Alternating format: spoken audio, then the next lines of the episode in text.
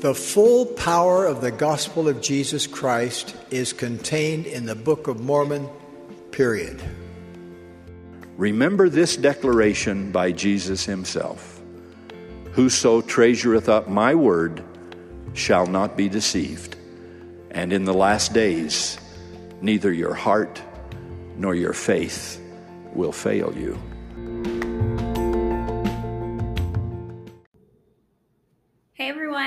Thanks for tuning back into the Book Mormon podcast. As always, you have me, Shelby, and Kevin here, your co host. And we are on episode 102 in Alma chapter 12. So we're we actually jumped into Alma chapter 12 a little bit last week, just like two verses. Um, but we're gonna dive back into it. However, Kevin, do you want to give us a little recap of kind of where we left off last week?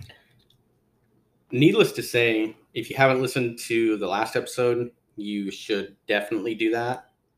Uh, just to to understand the whole situation that we're in. Um, by the way, this week we uh, realized that we've been pronouncing Zeezrom, Mhm. his name. It's actually apparently Zeezrom. Yeah, we we learned that in general conference actually. That's right. It is General Conference weekend. Yeah. Um, so you've got us in a spiritual state, like a, a higher spiritual state, state. So hopefully that comes across in our conversation today. Um, but I'll probably just keep on calling Zizram Zizum. So just just to throw that out there.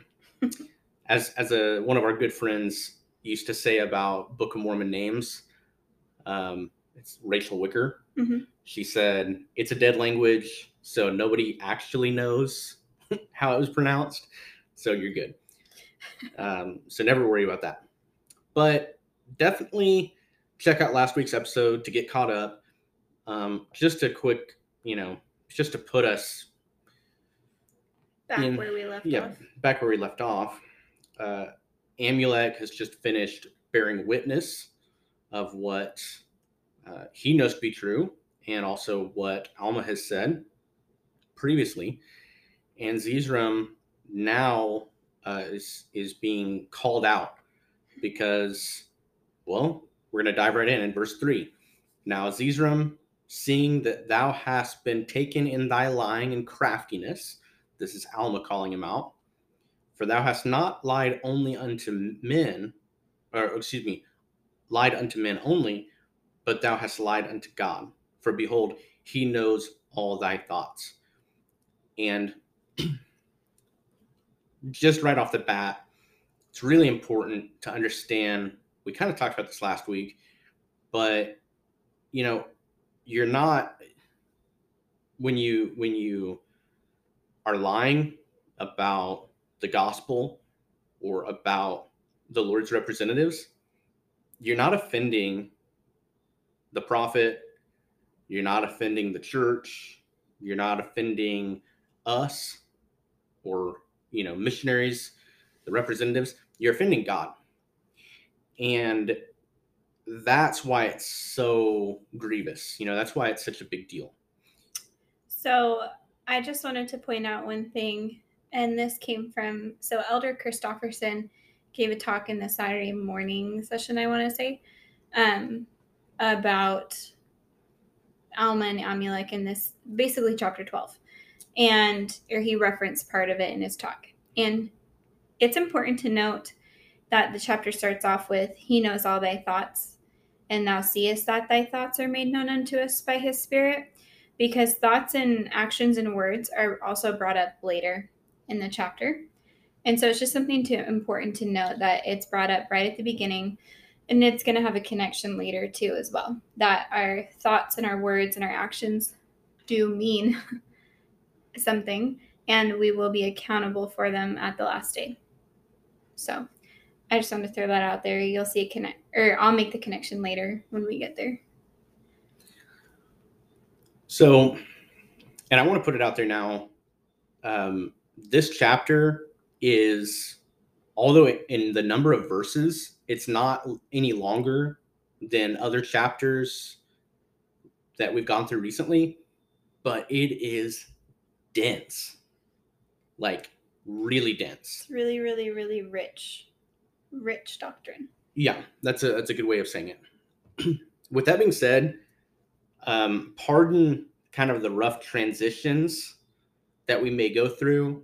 Uh, even the opening, I don't feel has been great, just because my mind is so set on the things that are going that are coming. But here, here's here's an interesting way to kind of push us along or to get us through here. Um, you know, in verse four, it talks about thy plan was a very subtle plan. This is Alma talking to Zeezrom, right? His plan to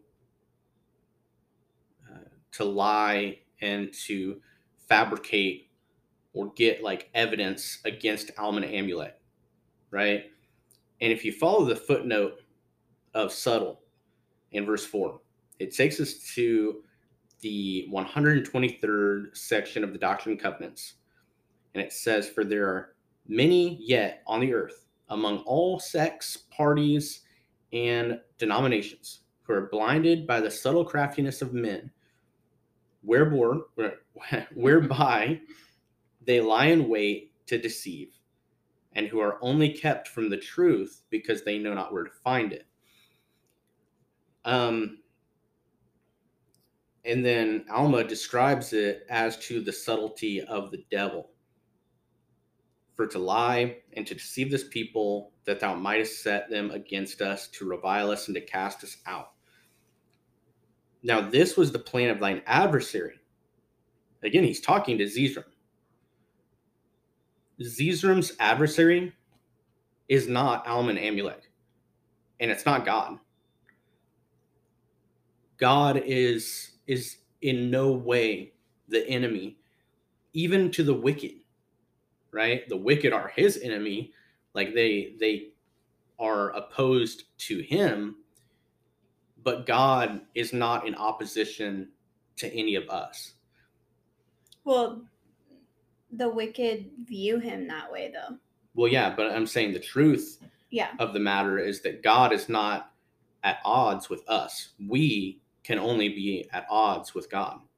Yeah. He loves us. He wants us to return to him um, in a way that we can't even really comprehend. Um, and and he does know what's best for us.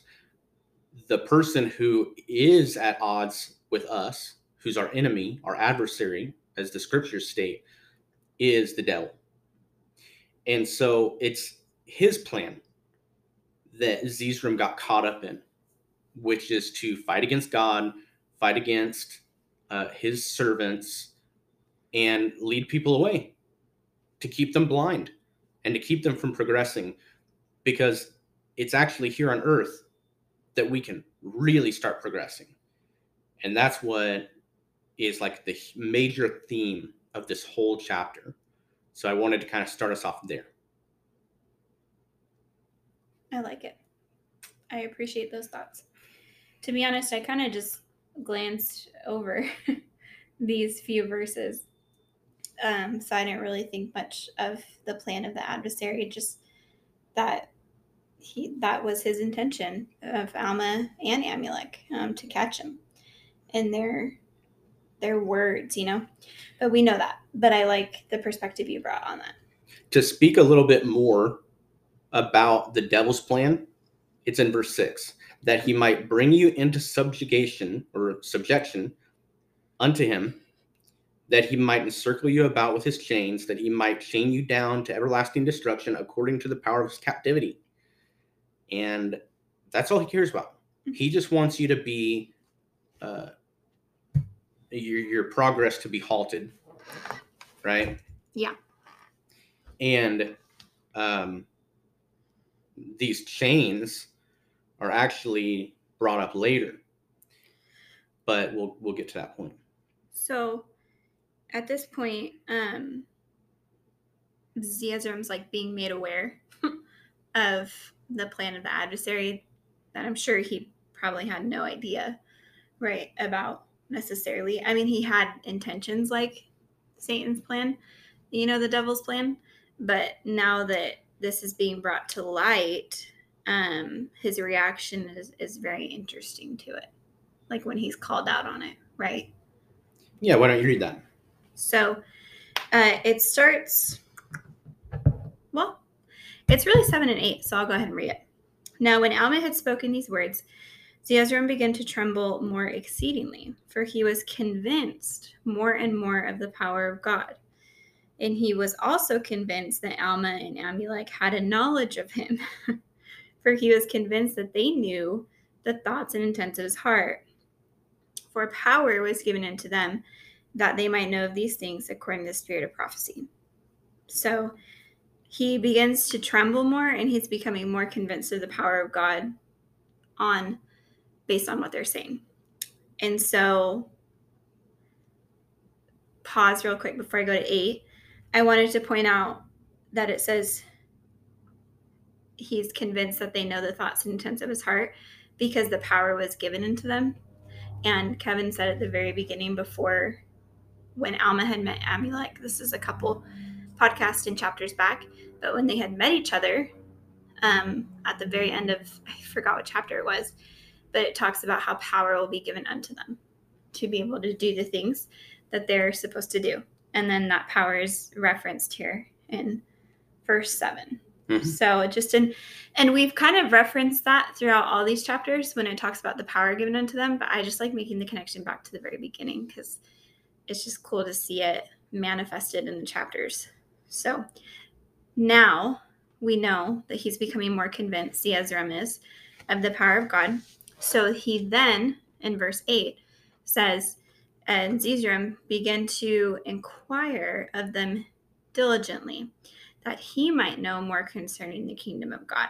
And so he actually asked Alma a question.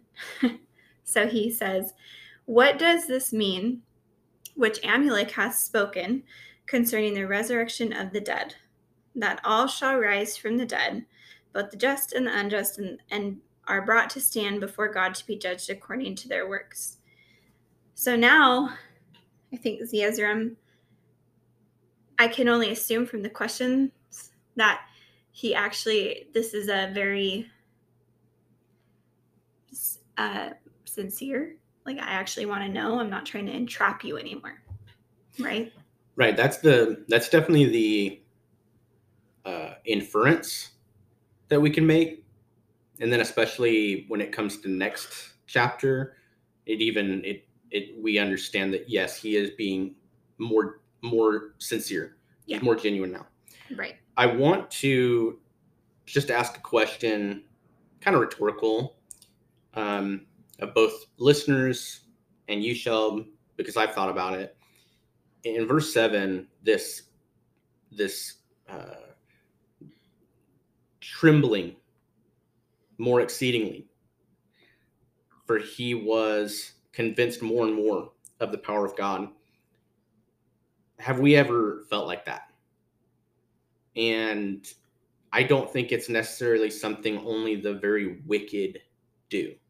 It's not like you can only tremble and become more convinced of God when hmm. uh, you've been fighting against Him and then you are being called to repentance. I think it can also happen just when we're we're like running and gunning through life, kind of just not really paying very much attention to the fact that that his hand is everywhere. And then all of a sudden we realize that that he is a major force in our lives that he is he has done so much for us um, and that the the savior is our personal savior. And we can tremble and we can become more convinced and you know to put kind of a humorous spin on it brother turner who was on a few episodes ago of the podcast, he says the worst day of his life was when he found out the church was true. because then he had to change. He had to do things differently because he knew. And this is where Zeezrom, eh, you know, the the question shouldn't be have we ever felt trembling and fearful? It's how do we become more and more convinced of the power of God? Because that's what leads us to repent. And that's what Zeezrom is doing in real time right here in these verses. He's he's becoming more diligent uh, in his questioning Mhm. because when you do find out the church is true, that's not where you stop questioning things. That's when your questions change. Mhm. So that's what I wanted to say. I like that. Very insightful. So he asked him the question. yeah, he's he's He wants to know more- about the resurrection. Yeah. And like I said, this is one of those hard transitions for us because if we did go verse by verse, not that it's necessarily a bad thing, but we're just we're going to do our best here because there's so many little tiny things in each verse that we could just drill down Mhm. into and we're going to do our best effort um, but if we miss something and you want to bring it to our attention definitely do so and we will come back on a future podcast and and give you a little shout out or just say hey anonymous anonymously somebody wanted to point out this that we missed so but i have somewhat to say concerning verse 9 if i may Okay. but shall what what were you gonna Well, what I was going to say is he. It's interesting. He doesn't necessarily answer his question immediately. right He goes through something first, which you can go ahead and. I'm sure you're going there. Yeah, you know what? I I wasn't necessarily gonna talk about that, but that Oh, is a really okay. good point that you're you're kind of I think you're hinting at. So yes, Zeezrom is now inquiring more diligently. He asked this question about, hey, what does the resurrection mean when it talks about the dead shall rise, both the just and unjust, and brought to be judged. Um, Alma he he says that it's given unto many to know the mysteries of God. Also important to know that the mysteries of God just means I don't want to say just means like it's not a big deal. It means the gospel of Jesus Christ.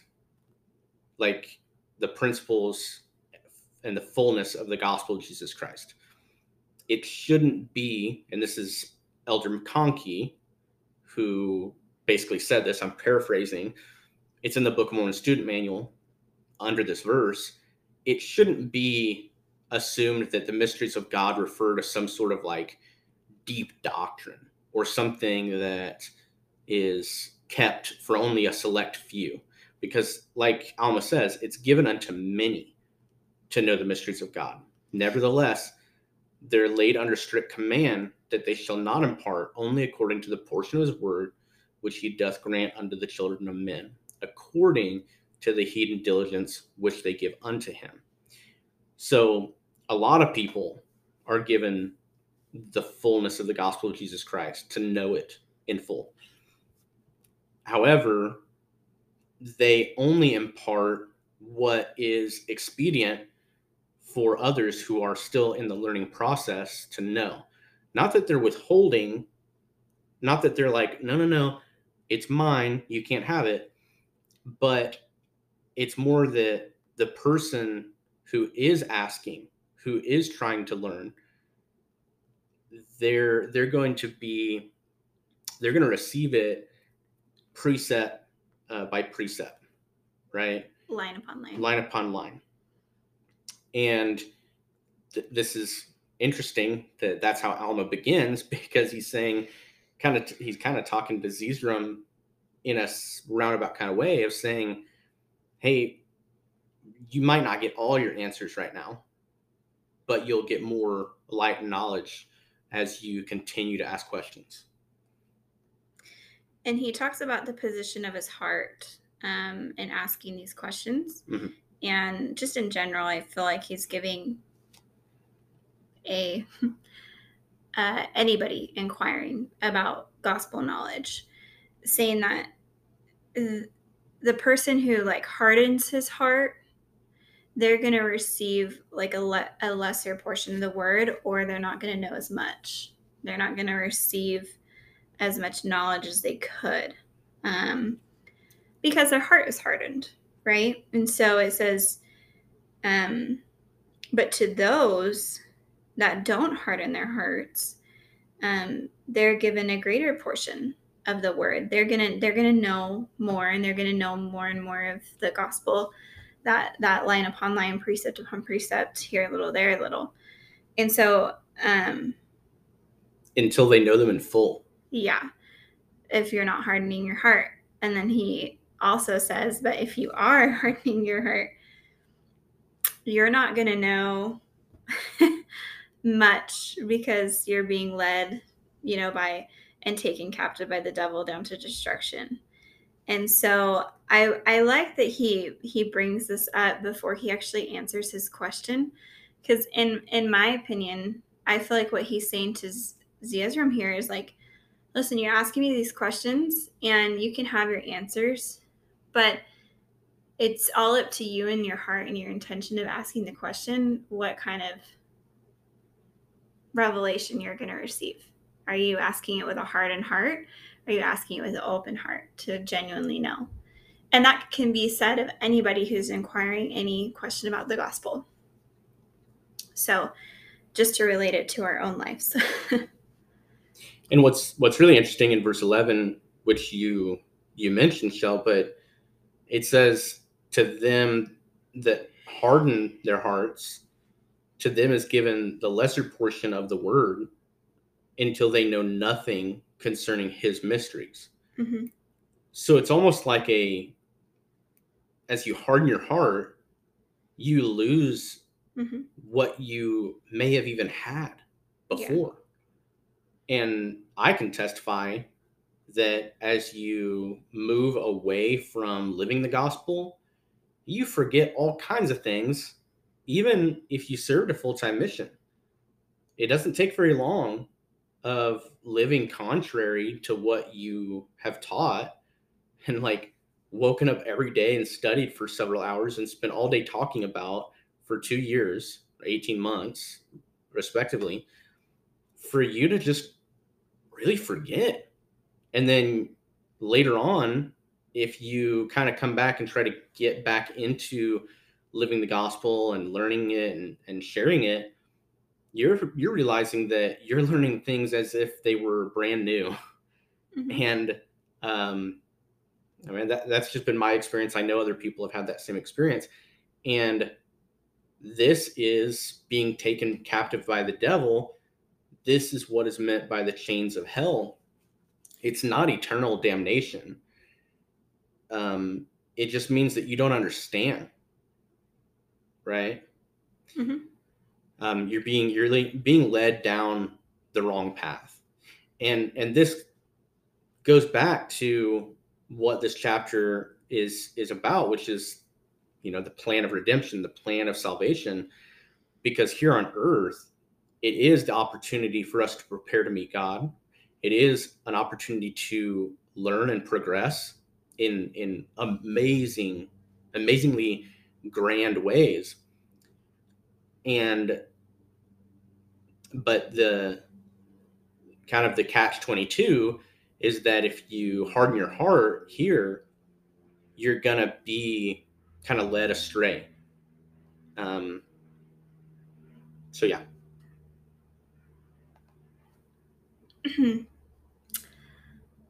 I just had a thought after you ended that you can always unharden your heart, and that's through repentance. And that is where a lot of this chapter ends up going to, I feel like, is, is the plan of redemption and the plan of salvation and how we can return to Him. So I know we're talking a lot about heart and heart here, but it can be softened through repentance as long as we choose to change and make that switch. And so it can all come back to you. Um, remembrance, it can come back because um, it's there. It's just a matter of asking him to remind you and bring it back. So, anyway, now at this point, he see what we mean about we could go off on things in this chapter because it's so dense. could keep going on about that for a while, but we'll move on. Um, so he he prefaces with this, okay, and then in verse twelve, um, Amulek begins to, or I think this is Alma talk. It's still Alma talking talking to Zeezrom, and he says Amulek has already spoken plainly of the death and being raised from mortality to immortality and being brought to stand before God to be judged according to our work, our works. So um, at this point, he's reiterating what Amulek has already said, but then he's going to expound further, add more knowledge to it. I, I would say, right? That's what it. That's what it says in the chapter heading. and I yeah. read it, and I know. So this is this comes the next few verses um, are why I pointed out the thoughts of Zeezrom, like knowing the thoughts and intents of his heart, because it does bring up how our words and our works and our thoughts can condemn us. Um, but anyway, do you have anything to add about 12? Or not necessarily moving forward? No? Okay. So he says, if our hearts be hardened, which is another reason he probably had to bring this up, if we had hardened our hearts against the word in so much that it had not been found in us, then our state will be awful for for then we shall be condemned. For our words will condemn us, our works will condemn us, and we shall not be found spotless. And our thoughts will condemn us, and we'll be in that awful state. And we don't even, at this point, we wouldn't even want to look up to God because we'll know, like, we'll know that what we did wasn't good. Be, uh, because He knows our thoughts and intents. So, yeah, it, it even says that at that point where we're brought before the judgment seat and we, we've had this death that has been spoken of, we would rather, if we're in that awful state, that we would rather command the rocks and the mountains to fall upon us to hide us from his presence, which I, that imagery is kind of crazy to me that you would want that. Yeah, that's always been a really powerful verse of scripture. Uh, verse 14 this this idea that because because obviously this is this is when we're brought forth to be judged of God. We're gonna be resurrected. We're gonna have that full knowledge of all of our guilt. And and that's what it goes on to say in verse 15. Um, we must come forth and stand before him in his glory and in his power and in his might, majesty, and dominion, and acknowledge to our everlasting shame that all his judgments are just. We'll realize that everything that we've done wrong really was wrong. Hmm. there, there's no, there's no like, yeah, but like Shelby, you and I, just yesterday, we were talking about levels of accountability. Like certain people are more accountable based on what they know right? Yeah. And so at this point everyone is being brought having a full knowledge of what they've done. However because of this mercy that's going to be extended um, it says in that he, he is merciful unto the children of men and that he has all power to save every man that believeth on his name and bringeth forth fruit meet for repentance, adequate for repentance, right? And so, although there's levels of accountability in life in the mortal world, in that eternal world, there's full accountability, there's full understanding and if there are things that we didn't quite understand here on earth, we will. And so that's why our shame will be so great.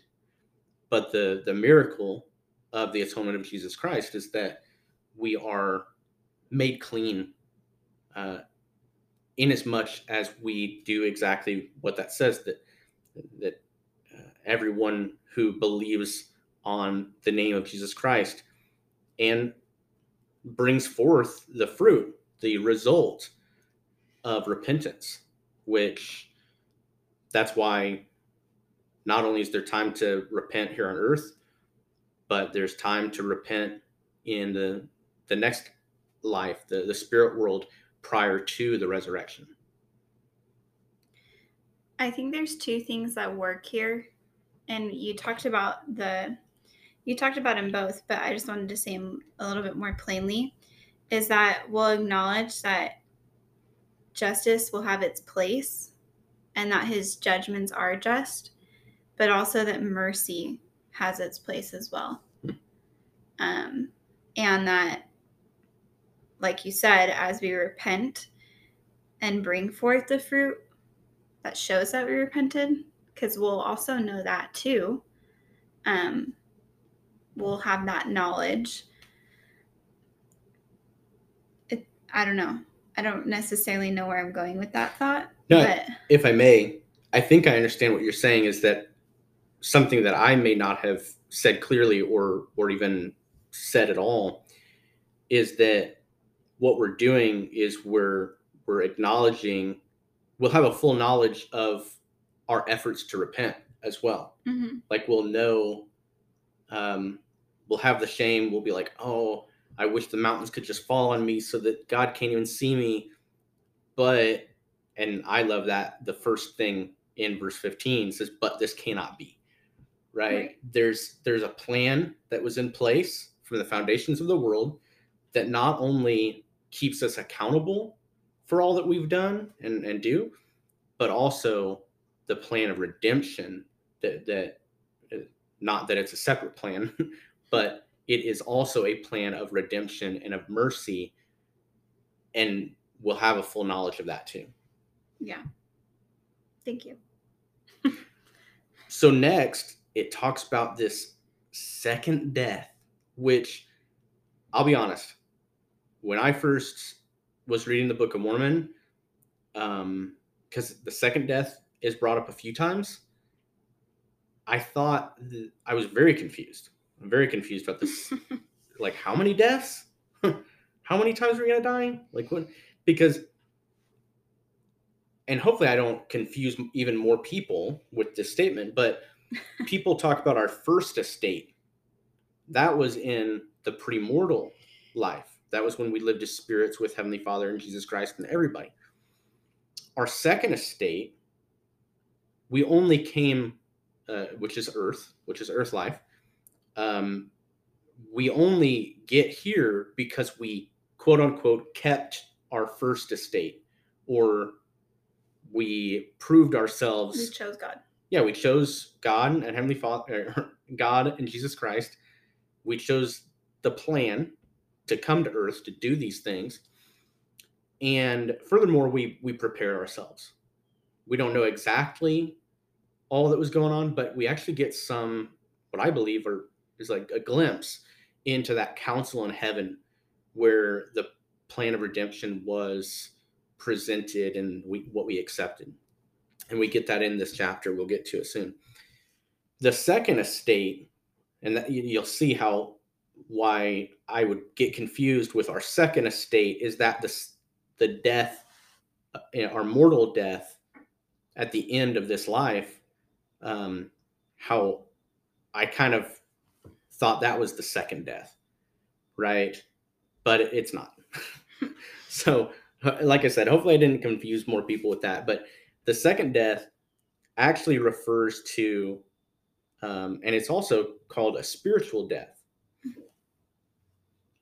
and if you go back a commentary from jacob um, the book of jacob in the book of mormon it says the second death is also referred to as spiritual death the guide to the scriptures explains that spiritual death is separation from god and his influences the spiritual death or second death, which Jacob referred to, occurs following the death of the mortal body.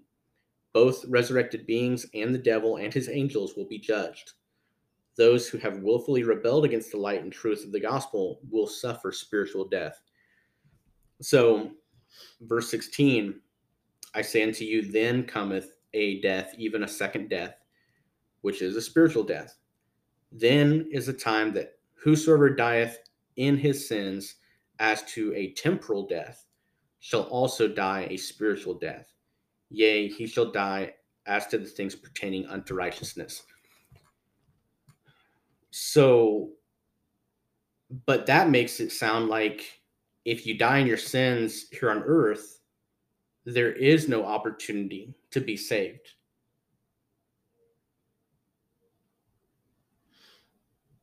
Okay. There's no opportunity to repent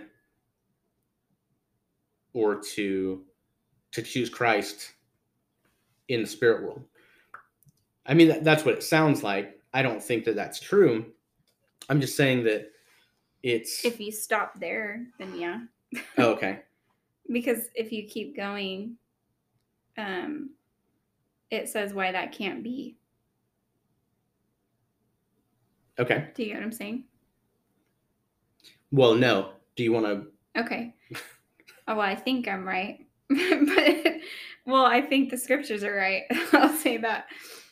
So basically, as I understand 16, if someone dies physically and they're still in their sins, then 17 says, um, This is the time when the lake of fire and brimstone and flames, like they'll be cast down to the power and cap- they'll be in the power and captivity of Satan, basically, because they didn't repent of their sins. Which, yeah, it does seem like that. But then in 18, it says, um, Then I say unto you, they shall be as though there had been no redemption made. So if they're just like caught in with Satan and can never get out, then it's like, well, yeah, that that would have been because there was no redemption made. And it says, for their meaning Christ didn't come or like redeem them, right? For they cannot be redeemed according to God's justice, right? I'm pointing out the justice, and they cannot die, seeing there is no more corruption. So the way I understand that is that he's saying like if this is true then well justice is having its peace right now. But because we know and we'll know this more in the rest of the chapters we know because of God's atonement that they can repent because of the plan of redemption that was made even if they do initially are in Satan's grasp after they die. Right? All I know right now is that in the next um, several verses, it talks about it. The thing is, is that what Alma's doing, he's just going really, really hard on this earth life, this, as he calls it, a probationary state or a time to prepare to meet God he's not really focused. He's not really going into as much of like because he gets there later. I mean, he he we we learn we learn more about the plan of salvation, the plan of redemption, the plan of happiness. These are all synonyms for what we're talking about.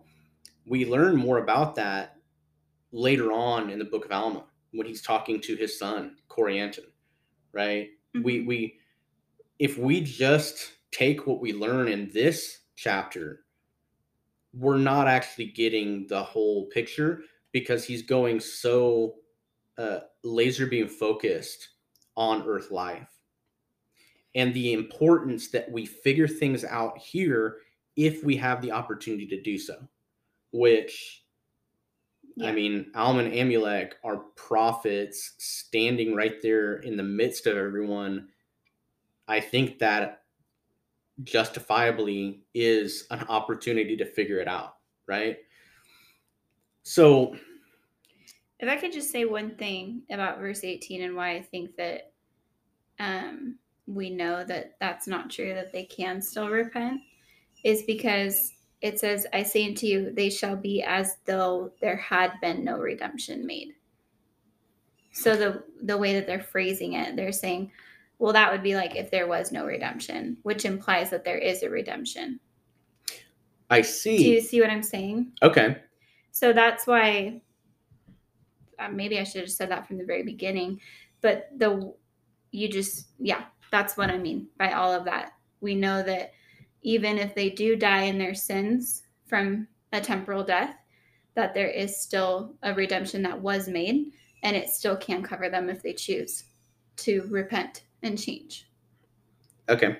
Unless they commit the unpardonable unpar- how do you say it? Unpardonable sin, you know? They would have to like actually no, no, no, like with the whole heart and a whole surety and, and deny it all. Okay. So that's what I meant by that. In a very roundabout way. but I got there. Fair enough. Okay. So what what Alma is is saying there is um, based on the idea like this is this is what would happen if there were no, no redemption. redemption. Yeah. Okay. So in verse 20, this other guy, one Antionah, Antionah. Antonia. Okay. Antionah.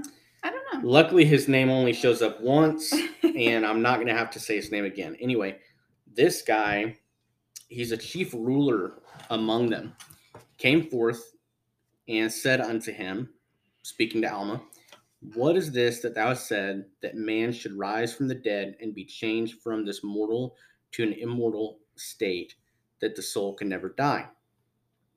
He also asks, What does the scripture mean? which saith that God placed cherubim and a flaming sword on the east of the Garden of Eden, lest our first parents should enter and partake of the fruit of the tree of life and live forever. And thus we see that there was no possible chance that they should live forever. Hmm. Alma, apparently, this guy he uh, he was kind of chomping at the bit because Alma says, "This is the thing which I was about to explain." Okay, Alma. I just Alma. love that. Now we see that Adam did fall by partaking of the forbidden fruit according to the word of God. And thus we see that by his fall, and um, all mankind became a lost and a fallen people. Um, we learn so much about this fall back in Second Nephi, in the first few chapters of Second Nephi. So I don't necessarily think we have to go too deep into it. Like we understand the why the fall had to be or had to happen, like the relationship between Adam and God. This is more uh, focused again on like what this earth life is all about. Shelby, you were going to say something. I was just gonna say I really like I appreciate Anton whatever I appreciate his question because he's saying like well I don't understand how they can live forever because the only way that we know they could have lived forever is if they would have uh partaken of the fruit of the tree of life and live forever. Hmm.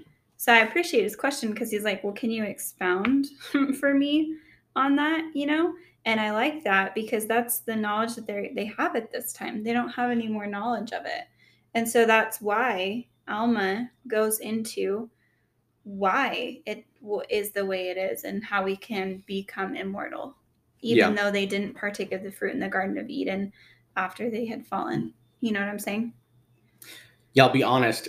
That guy's question, I've always really skipped over and just gone straight into what Alan Alma's talking about. I've never really appreciated his question, but now I do.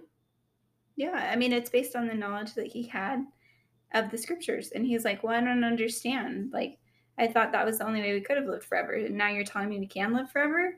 Can you explain that to me? Yeah. And it shows that he is repenting.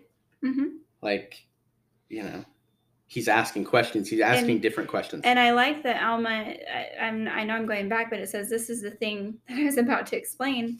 To me, that just shows that Alma and the people that were listening, at least this guy, they're they're one. They're one right now with the spirit because he's like, yeah, I was actually about to go there. So you're right where I was going to go. Your question is where I was going, you hmm. know?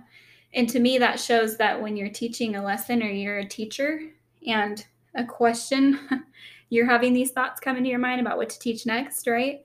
And then a student asks the question, that's a way to gauge that the people that you're teaching are understanding what you're getting and they're on the same path that you are and where you were going. So to me, it was like a quick little knowledge check like, cool, you know, Alma is where he needs to be. And at least this guy, and I'm assuming most people around him, are probably on the same wavelength Hmm. if they've been listening. Okay. I just like making teacher comparisons. Yeah, I can dig it. Anyway. So yeah, so then Alma goes on to talk more about Adam and the fall and the fruit and why that was the way it was, I guess. And you do you want to go into it? Do we want to not go into it? I'm not sure what you mean, but um, I do want to talk about verse 24. Okay. So, um, yes, death comes upon mankind because of the fall, hmm and furthermore, because Adam did not partake of the fruit of the tree of life. Mhm. So, he and all of his descendants are in this fallen state.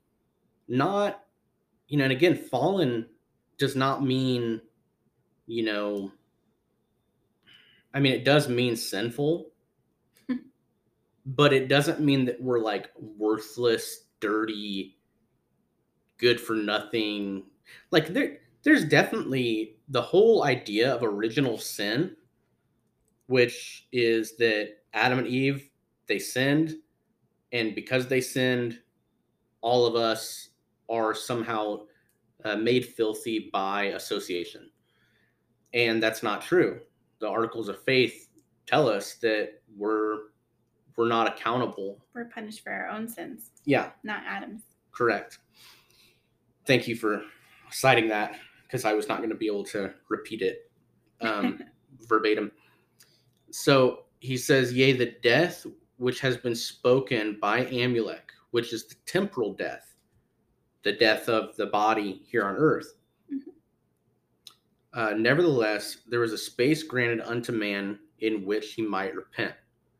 Therefore, this life became a probationary state, a time to prepare to meet God, a time to prepare for that endless state which has been spoken of by us, which is after the resurrection of the dead.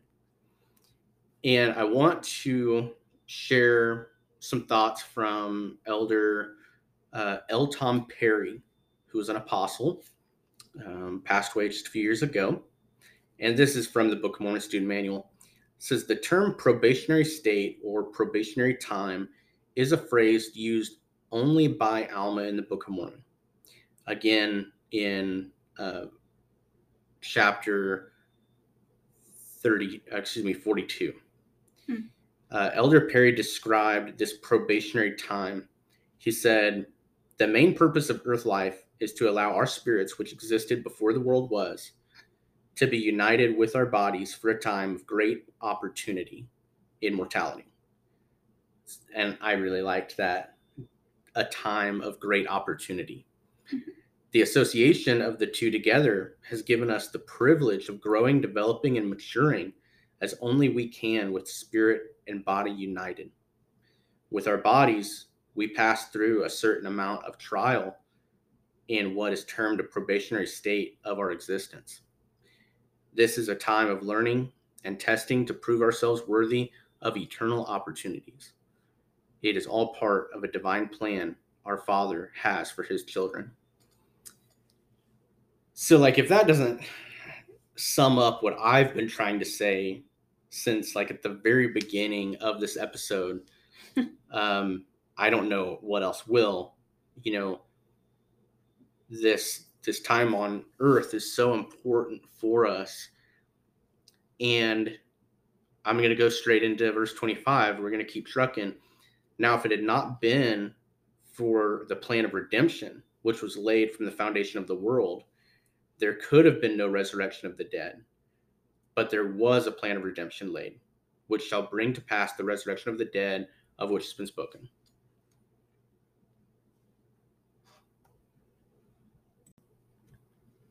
What Alma's really saying there, well, again, he's just stressing the importance of the plan of redemption.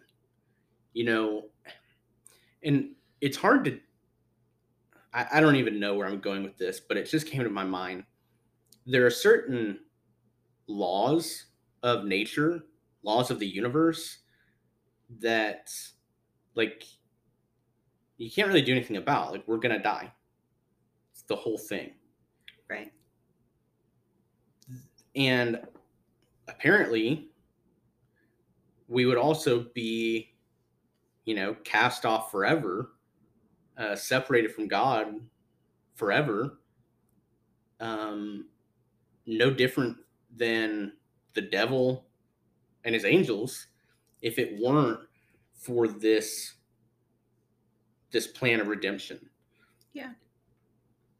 Um but you can't you can't take one without the other.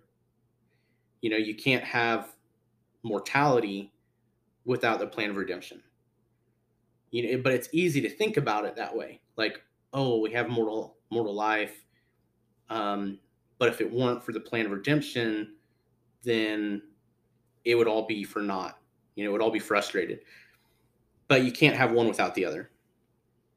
If that makes any sense. I think so. And so, and this is where Alma in verse 26, he he kind of answers or alludes to the question of Antaniah, I think was his name. hmm Yeah. If it were possible that our first parents could have gone forth and partaken of the fruit uh, or partaken of the tree of life, they would have been forever miserable, having no preparatory state, and thus the plan of redemption would have been frustrated, and the word of God would have been void, taking none effect. This is what's interesting, and, and I think it was Elder Rasband who talked about it yesterday uh, in Saturday morning general conference. But I wrote, Our obedience allows God to bless us because he must meet the demands of justice. Um, the time to repent allows him to extend mercy. So as we're obedient, it we can be blessed. The time to repent allows him to extend mercy to us. Mhm. So I thought that was kind of cool. It's the, the word of God would have been void, taking none effect. Well, because of the plan of, of redemption, that's actually not the case. God's God's word does not become void. Right. Okay. Um, I've been talking for a long time. So Shel, do you want to help me out? you're you're just so good at it. I don't think so. I don't even know what I've been saying for the past like 10 minutes. Well, it makes sense. I hope so. I promise it makes sense. Um. So anyway, the reason I think the reason why you might feel that way is just because it's a lot of it's a lot of doctrine in one like so consecutive back to back, right? Like this builds off of this and this is why this happens and this. So I think that's why it can seem like it's a lot, you know. We haven't really had a chapter like this, I feel like, since Second Nephi chapter 9, Mm-hmm. where it's just like heavy hitting doctrine hmm again and again and again. yeah it's a it's a lot. But at this point i it's expedient that these people know right? Like they're they're being expounded or the gospel truths are being expounded into them further than what amulek had already said.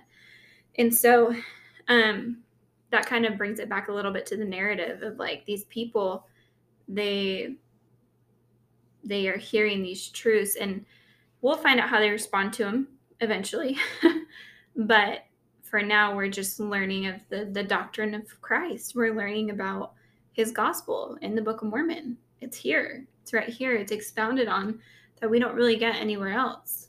You know that's why i really appreciate Ant- antonia's question because it does allow the book of mormon to complement the bible and expound on the mm-hmm. on these truths I think it it's a good opportunity because we're again, we're seeing it in real time. Right. Um, Alma brings up the idea the, or the, the fact in verse 28. He said, After God had appointed that these things should come unto man, um, all of the various aspects That Of- we've talked about. yeah of the of the plan of salvation he saw that it was expedient that man should know concerning the things whereof he had appointed unto them so remember that we lived in heaven as spirits with god we knew it all like Mhm. we we agreed to it we were down with it we we, we pro- believed it. we certainly prepared to do all of this, but then a veil was drawn, a veil of forgetfulness, if you will. And so we don't remember any of that. And we have to walk by faith in this life. But God saw it was expedient that men should be made aware of these things. Mhm. Like, wouldn't it be crazy if God, and it is kind of crazy because there are people who do come to earth, live their entire lives, live a hundred years, and never hear the word or the name Jesus Christ. And that's what's that's if I know where you're going with this, like wouldn't that be crazy if that happened? And it does happen. But that's why the plan of redemption extends so far past just this life, right? Like that's why that probationary time, like we'll we'll I don't know if it even goes into this, but there's there's the spirit world, right? And that's Where- the thing; it doesn't talk about that in much detail here. It just it does it later. does later in Alma 42, Yeah, well, Yeah. uh, for yeah, something like that. some, somewhere in the 40s. when he talks to Corianton. yeah. So But what I wanted to say, that was kind of a side note, because at first I was like, wouldn't it be crazy if he never, if God never revealed any of these things to man? And there have been points on earth where there have been times where nobody knew it, dark Um, ages are one example. and there are situations in the the diverse world that we live in that it doesn't necessarily happen but he does make man uh, known or he does make these things known unto man Mhm. um, in verse 29 he sent angels to converse with them who caused men to behold of his glory and they began from that time forth to call on his name. Hmm. Therefore, God conversed with men through prophets, uh, is what is the note that I made, and made known unto them the plan of redemption, which had been prepared from the foundation of the world. And this he made known unto them according to their faith and repentance and their holy works. So, you know, are there some people who don't know all of these things? Yes. Um,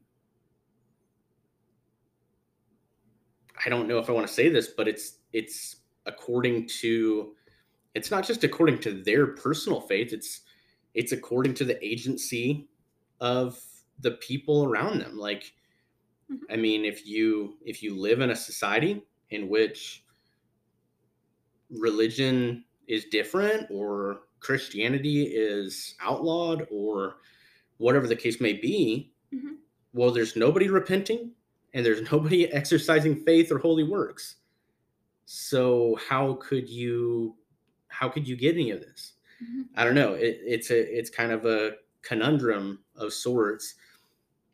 Um, but Shel, do you want to say something? Well, I'm not really sure where you're going with that, Well, I don't really know where I'm going with any of this. but it's okay because you didn't know where I was going earlier either. Um, I guess the one thing that I wanted to point out about that and that topic is that God, He, I I keep thinking of Adam and Eve, and you know they partook of the fruit, they did what they were not commanded necessarily to do, right? They they they fell, and here they are like crap. Like now what do we do? But here comes god and he sends these angels to converse with them and, and set forth this wonderful plan of redemption. And part of that plan of redemption um, included repentance and, and holy works but also included, you know, in 31, we see that he gives commandments to them um, so that they can then have this agency to act and to be able to choose God, right? To be able to choose him or to choose, you know, the wills and pleasures of, of their fallen state, their natural man. And so um, it's really, it's really cool how the plan of redemption or the plan of salvation, whatever you want to call it, at first it looks like it's gruesome for Adam and Eve. You're like, oh man, that really sucks for them. And it kind of sucks for us now. But it's actually this beautiful thing that allows us to then have agency, right? To choose God and to act for ourselves. But God's still giving us like an outline of um, what's going to get us back to Him, right? I'm going to give you prophets. I'm going to give you apostles. I'm going to give you commandments. I'm going to give you the things that are going to help you get back to me if you if you choose them. I'm not going to force you. I'm going to let you decide. But if you so choose, here's what I can promise you by you choosing these things. And I just think that's a beautiful um, doctrine. like, who wouldn't want that? And for the people who never even got the chance to choose them, because of the state that you're talking about. Maybe they just never got to hear Jesus Christ, or they were born in a time that it wasn't, there was no prophets or there were no apostles.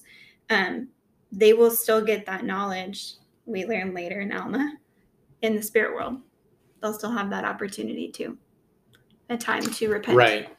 And that, that's why I think like I'm going, I'm having a, a tough time with this chapter because I'm trying to I'm trying to encompass everything that either we we know collectively or mm-hmm. that I know about the plan of salvation but that's not necessarily like this is not a comprehensive lesson plan of the plan of salvation it's just a part mm-hmm. of the plan of salvation yeah. And so I I keep trying to like go off into these little tangents, but then I look back at my scriptures and I'm like, yeah, there's no verses that have anything to do with this. So now I'm I'm kind of like getting lost. So yeah, he um, just like I said, he just goes very. I feel like he's hitting very deep on Adam and Eve and their decision and and why that was so important and how the plan of redemption affects that. Right, yeah. that specific part. Um, and that's exactly what Antionah asked. it's what he wanted to know, and so he he's expounding on it. Um, and it, it relates to us today. You know, um, in 33 it says, uh, "But God did call on men in the name of His Son." Saying, If you will repent and harden not your hearts, then will I have mercy upon you through mine only begotten Son. Mm-hmm. So we know that Adam and Eve um, obviously didn't harden their heart and were given the chance to repent. And I, they did. We know they did. Yeah. And we know that from the Bible, right? They're complementing the Book of Mormon and the Bible are complementing each other right now. Um, that's another connection I made while reading this chapter. But yeah, I don't know if we want to. Do you want to keep going? Do you still feel? How are you feeling? I mean, we're we're we've still we've got a couple verses to go. Mm-hmm. But I'm going to be really honest. I feel like I just need to kind of regroup. I need to study a little bit more and come back so that I can really discuss with you mm-hmm. the the last few verses with the right perspective. So okay. I think we're going to call it there. And then next time we'll come back into it and get into uh, finish out the chapter and move into chapter 13. Okay. That sounds like a plan to me. Awesome. well, there's part of Alma chapter 12 for you. well, part one concluded. we knew it was going to be, or I knew it was going to be a little bit difficult. and I didn't know. I didn't believe you. I just hit, I hit record and I just went for it. And then I realized that I'm like following all these trails that go nowhere because that's not what we're talking about in this chapter. So, Yeah. but that's why I have you to to guide me back to the scriptures. Okay, so um, that does end today's episode, but be sure to check out our general conference recap. I promise it's going to be a lot more uh, put together and it's going to make a lot more sense than what you just listened to. You know, I'm gonna pause you right there though, but I have faith that even in our mumblings of messages we might have said today, that you have learned something from the spirit. Because I still learned, and I still learned when you talked. So I don't I don't think it's as bad as we think it was. I think we're our own worst critics. But if there's any way we can improve, definitely let us know. So hundred percent. Yep. Okay, y'all. Well, we will see you back here next time. We're gonna finish out the chapter and press forward. bye. See you guys next time.